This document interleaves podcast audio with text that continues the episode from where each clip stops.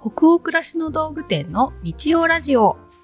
チャポンと行こう。10月11日日曜日の20時になりました。こんばんは、ナビゲーターの店長佐藤と、アシスタントの吉部こと青木がお届けします。日曜ラジオチャポンと行こうでは、明日から平日が始まるなという気分を、皆さんからのお便りをもとに、女湯トークを繰り広げながら、チャポンと緩めるラジオ番組です。各週日曜日に放送しております。現在、チャポンと移行はリモートでの収録を行っております。また YouTube でお届けしているチャポンと移行湯上がりチャンネルでは、ラジオと同じ内容を音声のみで配信しております。こちらも合わせてお楽しみいただけますと嬉しいです。10月になりましたね。早いですね。ねえ残りあと3ヶ月。ねえ、なんかうん2020年は春が来たと思ったら夏はあったのかなっていうような気持ちのまま秋になったけど結構すぐ寒くなってきちゃってまだまだ寒って感じではないんですけどうんうん。そろそろ新しいニットとか欲しいなぁなんて思います。あの、昨日ね、すごい天気が良くて、窓を全開にしたのね。うん。で、朝洗濯干すときに、うん、あの、金木犀香った？来たんですよ。あでもそうだよね。9月の末から10月頭ぐらいに、あの幸せの香りね。そう。なんかうちに、あの、庭と玄関の前にうん数本金木犀が植わってるんですけど、うんそれを私、毎年ちゃんと見ないようにしてて、秋になる頃には。うんこう見えちゃうと、あ、もうそろそろ匂うぞって、こう予感がするじゃないですか。うんうん。でも金木犀は鼻から知りたいんですよ。なあ、でもそれわかるな香ったらこう、ときめきがほとばしるというか。うん。あ、なんかね、いや、また長くなっちゃうからやめとくけど、若い頃の話、金木犀で思い出しちゃった。一人暮らしした時の話。え、してください。いやいやいきやっと編集でどうにかしてくれるからちょっと聞きたい。どうせカットされると思うんだけど。聞きたい聞きたい。26歳ぐらいの時に、うんまあ、あの、当時カフェでアルバイトしてたんですよね。うんうん。カフェだから、土日は勤務で、平日に一日お休みがあって、まあ、お休みの日にいい一日にしたいなと思って、朝早起きをして、一人暮らしをしてた当時、ファミレスに一人でモーニングをね、食べに行こうとした日があったの。朝から外で外食っていいなと思って。うん。でね、そのね、アパートの1階の玄関の扉を開けた瞬間に、うん。金木犀が匂ったんだよね。へえ。それがね、やっぱり五感を通じて感じた、うん、その時、まあいろいろあったんだよね。やっぱ悩みとかもすごうんく。うん20代ならではの。だから幸せなことばっかりじゃ全然なかったんだけど、その瞬間に休みでうん、朝からモーニングをファミレスに行くっていうところに金木犀が香ったっていうこの3点セットはうん自分の人生の中ですっごいこう五感を通じて記憶に刻まれてて、うん毎年この時期金木犀が香ってくると26歳のあの日を毎年思い出す、だから今それで吉部の話聞いて、あうん。今年もまたあの日のこと思い出すんだろうななんて思っちゃった。うんうんうん。思い出のね引き出し開けられるよね金木犀ってね。そうとねなんか私たちと同じように金木犀の匂いを嗅ぐとあれを思い出すとかっていう人チャプラーの皆さんの中にもいらっしゃるんじゃないかな、ね、ぜひ金木犀にまつわるあんな頃こんな頃とかのエピソードがあったらお便り教えてください。ということでね今夜もチャプラーの皆様からたくさんお便りが届いておりますので最初そこから2通ほどご紹介するところからスタートしたいと思います。東京都にお住まいのラジオネームゆきりんすさんからのお便りです。いつも子供を学校に送り届ける車の中で楽しく聞いています。小学3年生の息子も今ではタラーラタッターというオープニングが流れるとチャポンと行こうと叫びます。40代真っ盛りの私の心にビーンと響くトークの内容毎日の支えになっております。これからもお二人の飾らないトークずっと楽しみにしています。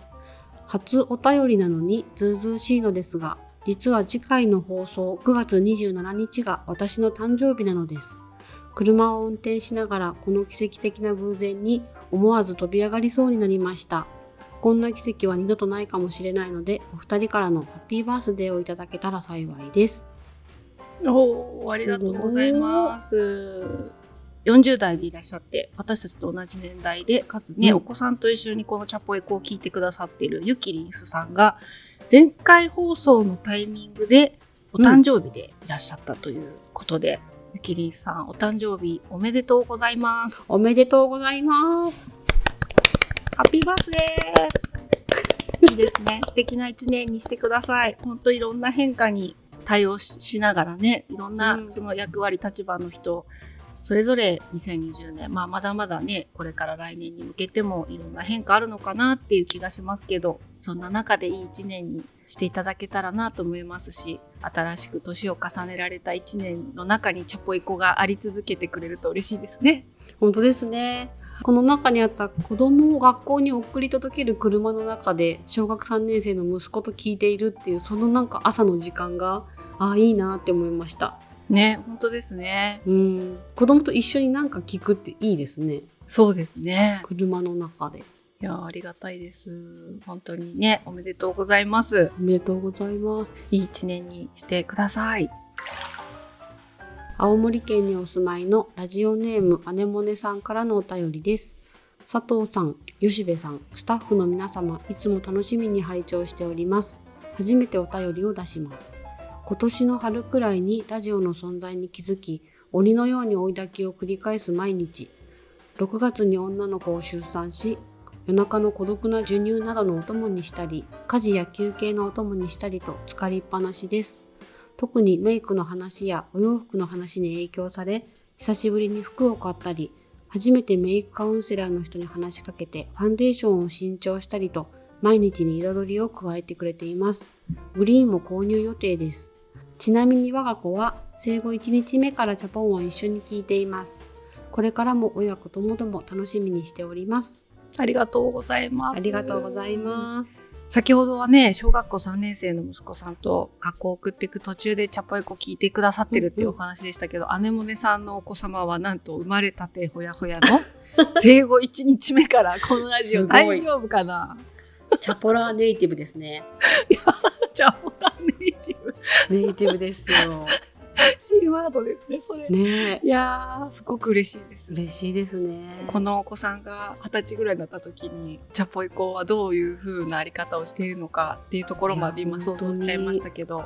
夜中のね授乳の時とかにも聞いてくださったりしてるっていうことですごいありがたいなと思います。ありがたいですねなんかうんなんか楽しいことを言い続けたいですね。本当ですね。なんかあのいつもいただくお便り、本当読み切れないくらいたくさんいただいてるんですけど、全部読み切ってるんですけど、仕事の合間にちょこちょこ拝見して、うんうん自分の元気に変えてるんですけれども、はい。年々というかやっぱりチャポイコをやらせていただくほどにいついつのお便りがありがたいこととしてなんですけど長いお便りすごく増えてるなと思って見ていて、ご自身のこと書いてくださったりとかする方増えていてあなんか昨日ふとねお便り全文読みながら興味深いことだなって思ったんですよね。うんうん。私たちもうんあのこれ声を通じて喋っているじゃないですか。はいはい。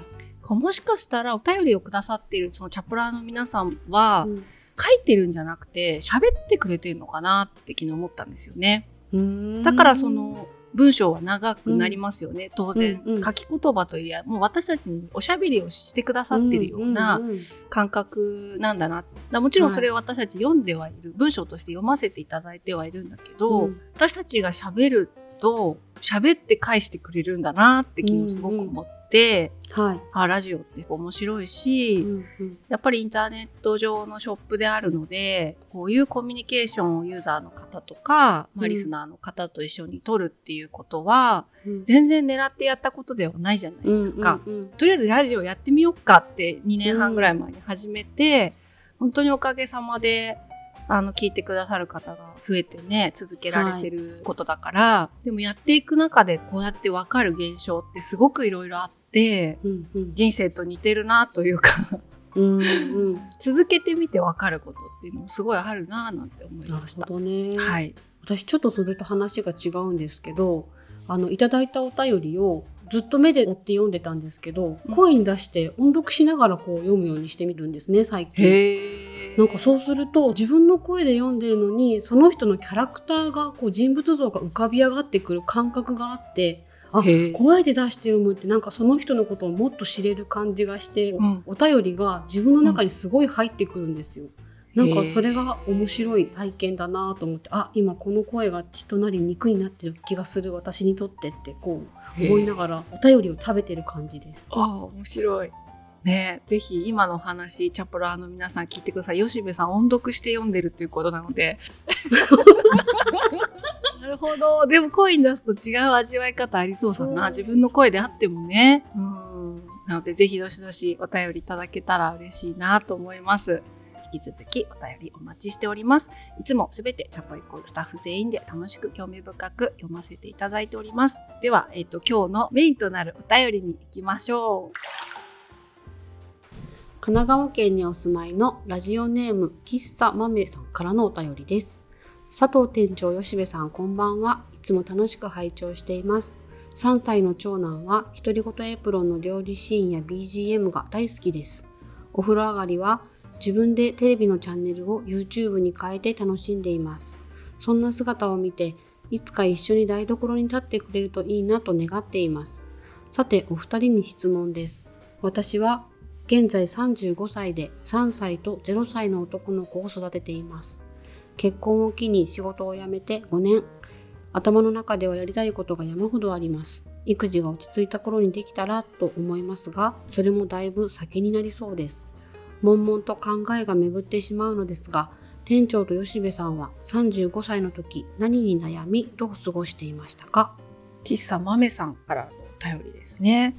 はい、子育てにね今専念をされている時期っていうことなのかな。独り言エプロンもね、見てくださっててこちらもお子さんと一緒にっていうことかな。3歳の長男くんが料理シーンや BGM 大好き一緒に踊ってほしいです、ね音楽に合わせてね、うん音楽のドラマでもあるのでありがとうございます。ありがとうございます。35歳ってことはですよちょうどもう私もうすぐあと2ヶ月ほどで45歳になりますんで、うん、10年くらい前の話ってことですね。うんうんうん、吉部さんは5年くらい前ですか？ちょうど5年前ですかね。うんうんうん、私はあのー、ちょうど2011年なんですよね。35歳が、大きな地震があった年でもありますし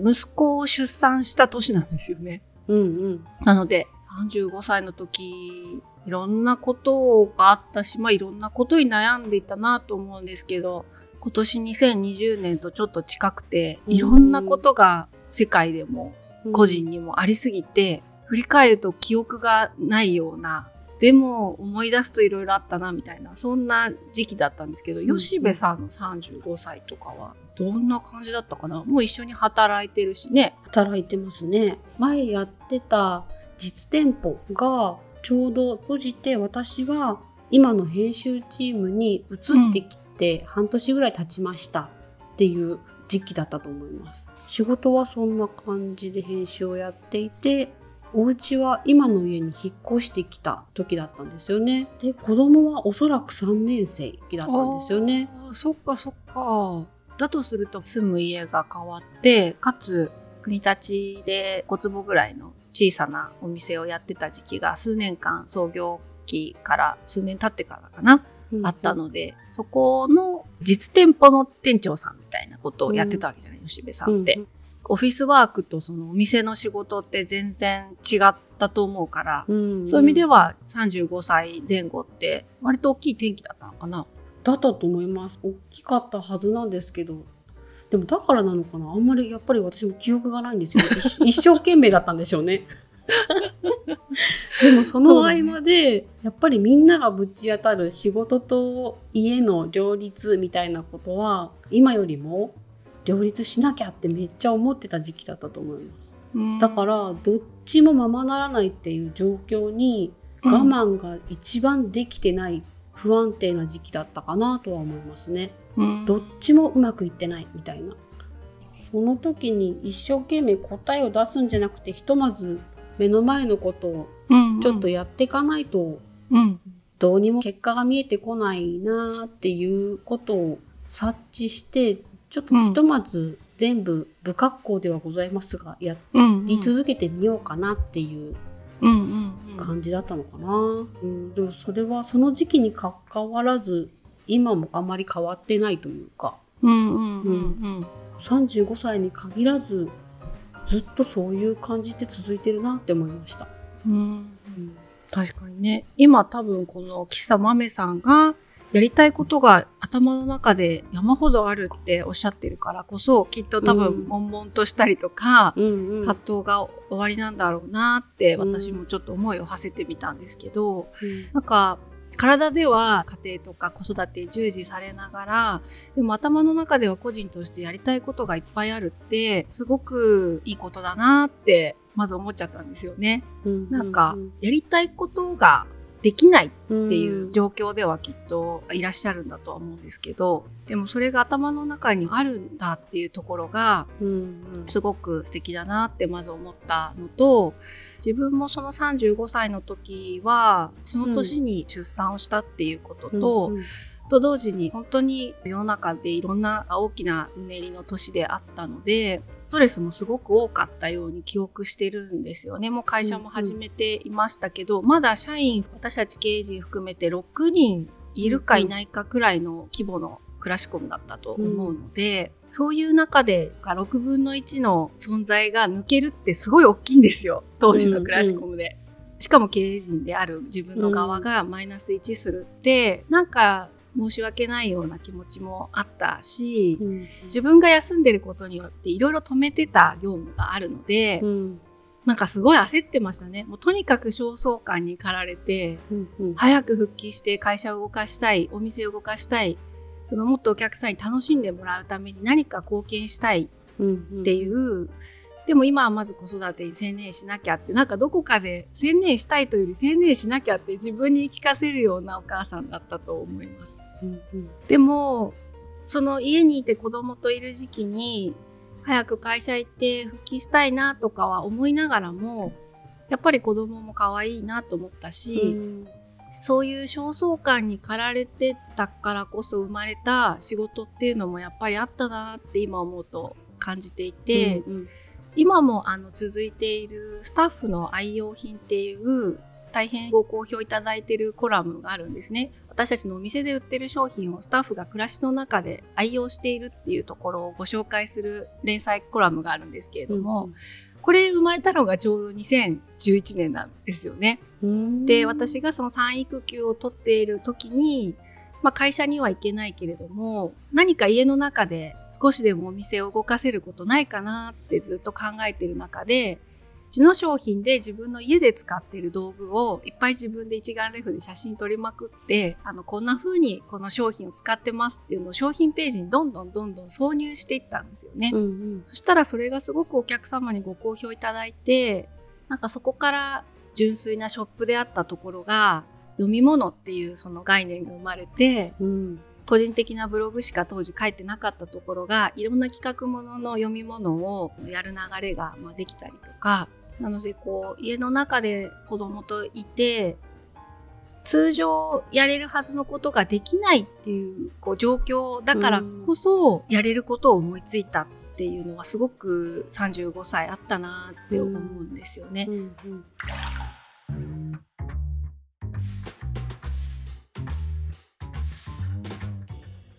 なのでなんかやりたいことができないってすごい苦しいんですけど、うん。思うようにコントロールできないとか、うん。通常モードだったらやれるはずのことがなかなか追いつかないみたいな状況でしか考えつけないこととかやっぱり個人として味わえない切実さみたいなものがあってうん。その後の復帰してからそっか家の中にいる時ってこういう気持ちだったなとか一人でいる時ってこうだったなとかうんうんあそういう時にこういうものが読めたら幸せだったんじゃないかとか制約の中でもこういうことだったらできるかもしれないとかある種の新しいレイヤーでの気づきが復帰してからの後半ここまでの10年走り続けるエンジンになってるなと思うんですよね。うんなので子育てもその35歳で終わったわけじゃなくてそこから復帰して吉部さんが言ってたように私も両立ですごい今も含めて悩み続けてるし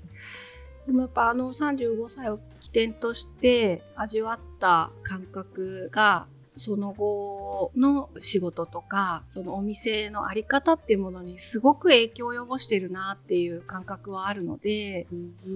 ね、豆さんもこう悶々とするっていうお気持ちめっちゃわかるなって思いながら読んだんですけれどもがきっと今その経験されてる気持ちとかがすでにきっと何かのエンジンに変わってるのかななんてことを思ったりした次第でございます。久しぶりに今日豆さんからお便りいただいて自分も10年前のことを具体的に思い出させてもらったんですよね。なんか日々日々何かにこう追いかけられているように忙しく生活している感じだけどやっぱりその振り返ってみると過去はすごいちゃんと刻まれてるなってことは思うんですよね。うん、今年のことなんかも多分こうやって10年後自分が55ぐらいになった時に44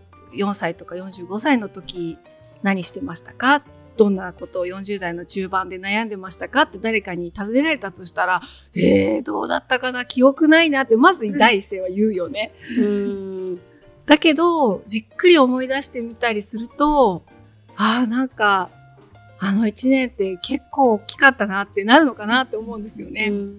ん、このお便りとかを読ませていただいてきっと豆さんも10年後今35歳の自分を振り返られた時に、うん、きっといい過去だろうなって思います。すごく。3歳と0歳のお子さんの子育てに奮闘してた自分とか、うん、当時やりたいことがいっぱいあったんだけど手はつけられなかった自分とか。でもねずっと子供さんちっちゃいわけではないから何かやっぱり自分の時間って生まれ出てくるものだと思うのでそういうできなかった時の自分をエンジンにしてお子さんの少しずつ手が離れた時にどういうことをされていくのかなとかね。ねもしこのラジオが続いてたらね、うん、そういうことを知ってほしいなとか思います。うん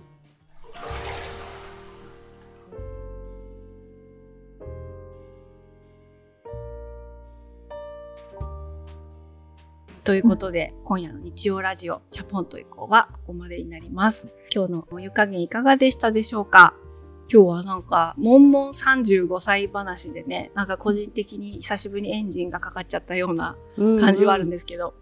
吉部さん、今夜のお湯の温度は何度でしたでしょうか？今日高めなんじゃないですかね。45度ですかね。45度。ね、はい、前回半身浴でしたけれど 今日はだいぶね、熱湯風呂に近くなっちゃったんですけど、はい、今日も皆さんの気分が少しでも緩まると嬉しいです。番組は北欧暮らしの道具店のサイト上やアプリに加えて、購読に便利なポッドキャストや Spotify でも配信をしております。ぜひ、チャポンと行こうで検索してみてくださいね。それから YouTube で公開しているチャポンと行こう YouTube 編湯上がりチャンネルも同時に公開しています。こちらもお楽しみいただけると嬉しいです。引き続きお便りも募集中です。感想、ご意見、ご質問など、ページ後半のフォームからどしどしお寄せください。全国のチャポラーの皆さん、お便りお待ちしてます。え次回の放送は10月25日日曜日の夜20時を予定しております。それでは明日からもチャポンと緩やかに、そして熱くいきましょう。ナビゲーターの店長佐藤とアシスタントの吉部こと青木がお届けしました。それではおやすみなさい。おやすみなさい。